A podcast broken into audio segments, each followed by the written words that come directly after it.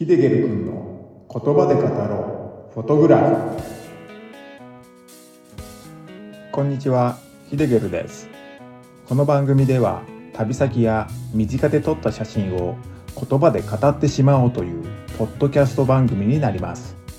撮影地で感じたことや撮影地の情報失敗談なども語っていければなぁと思っています。10分ほどの短い時間になりますが楽しんでいただけると光栄です。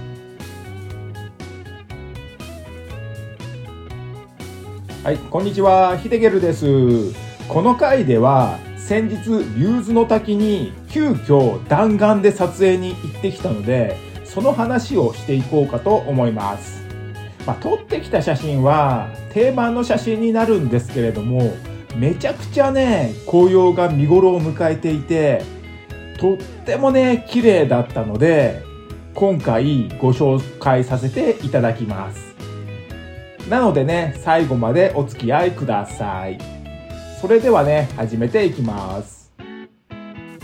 竜頭の滝なんですけど皆さんねご存知だとは思うんですけれども知らない方ももしかしたらいるかもしれないので、軽くね、説明していこうかと思います。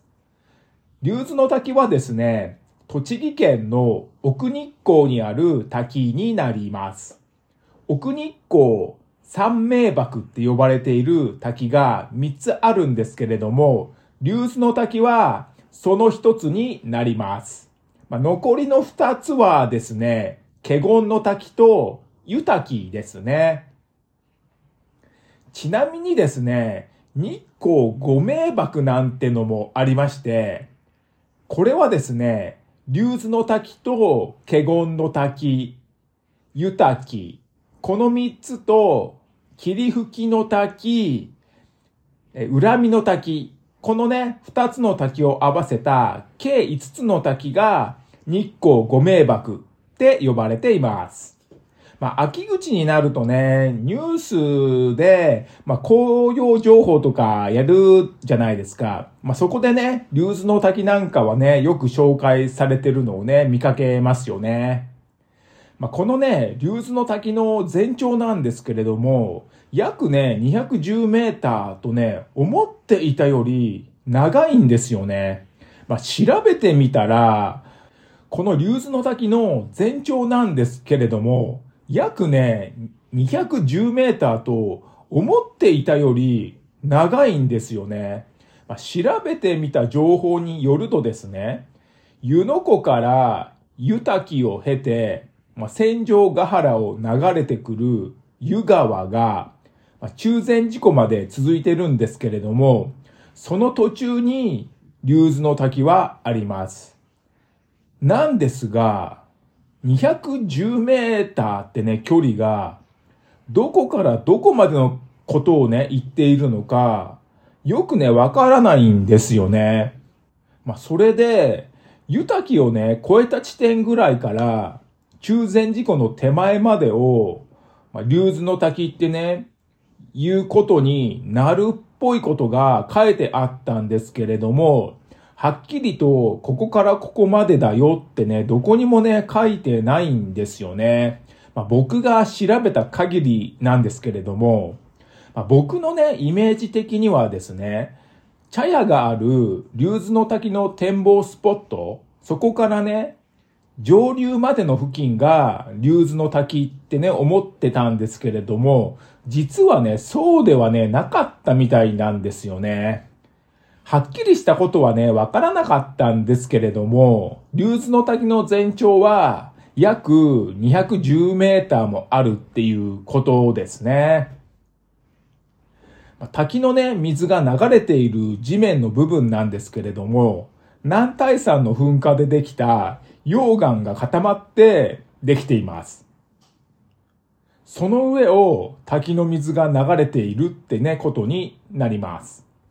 まあ、噴火とか聞くと、なんかね、ワクワクしてきちゃうんですよね。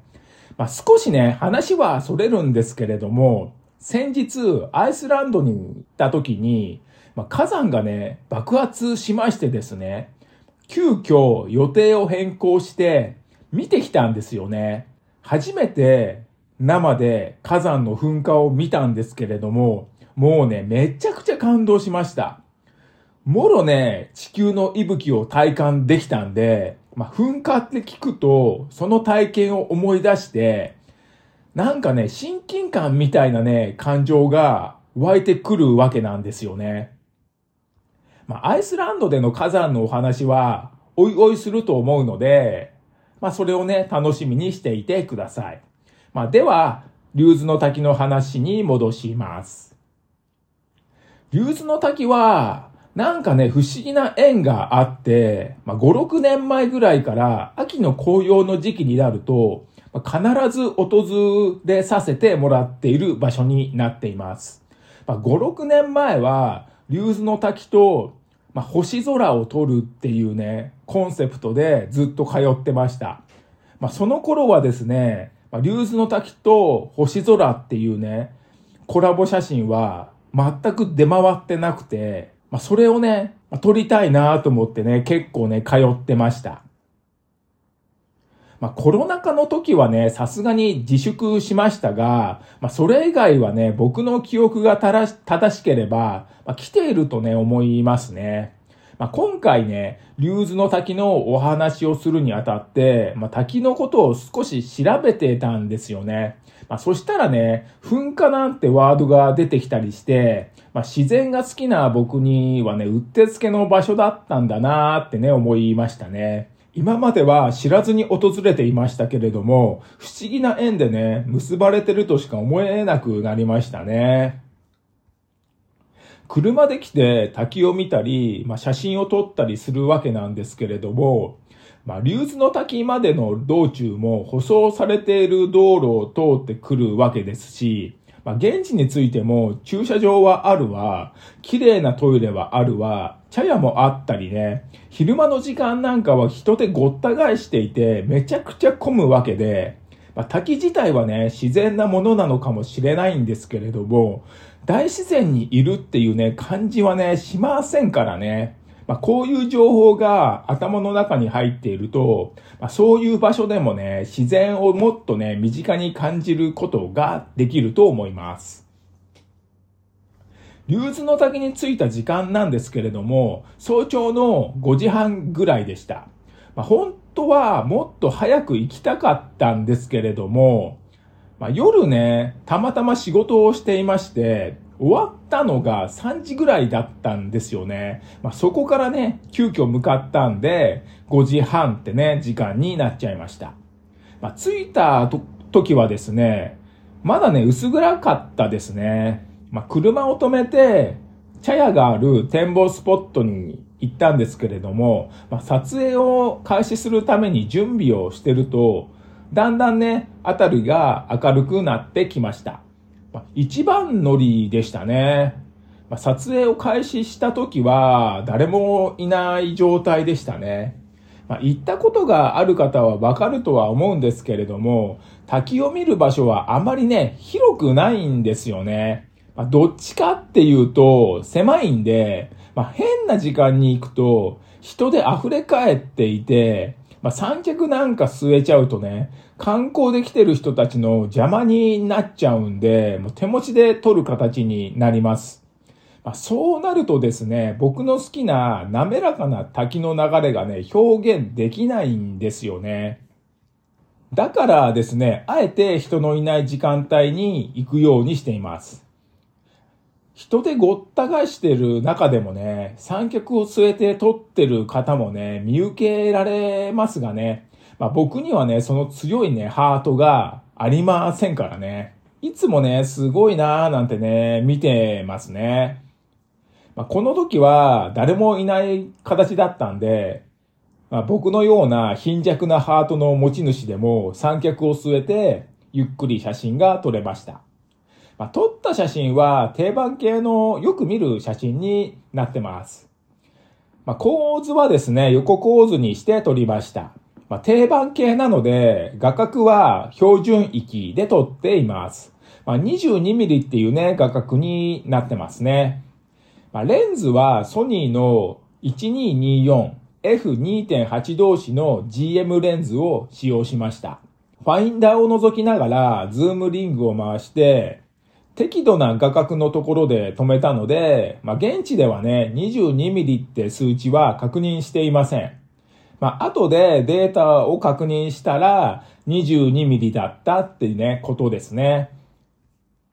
滝の部分は二手に分かれて流れ落ちています。その滝に挟まれる形で大きい岩がね、ドーンとね、居座ってますね。この二手に分かれて流れ落ちてる滝と大きい岩の様子が、まあ、竜に見えるってことでね、竜頭の滝ってね、名前が付けられたそうです。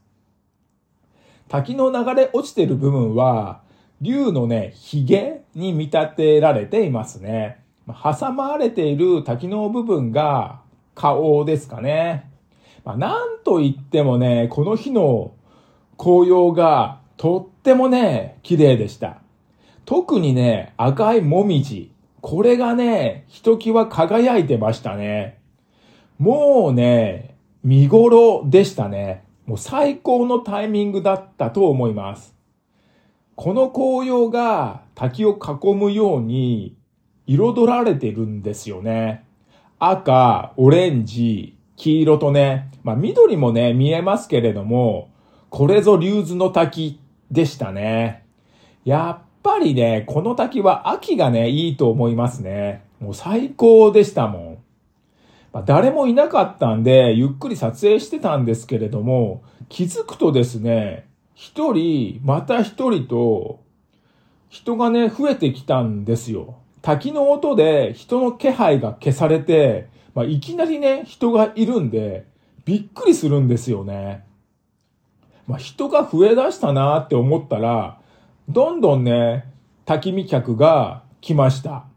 まだね、6時前だったとは思うんですけれども、皆さんね、考えることは一緒ですよね。まあ人の少ないうちに撮る、見るってね、ことをですね。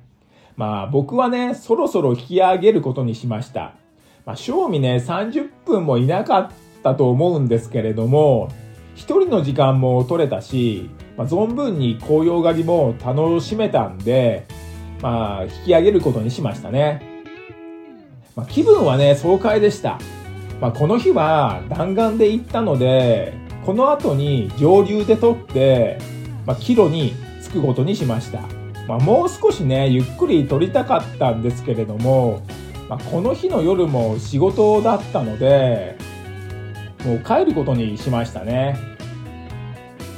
はい、いかがでしたでしょうか？今回のお話はここら辺で終わろうと思います。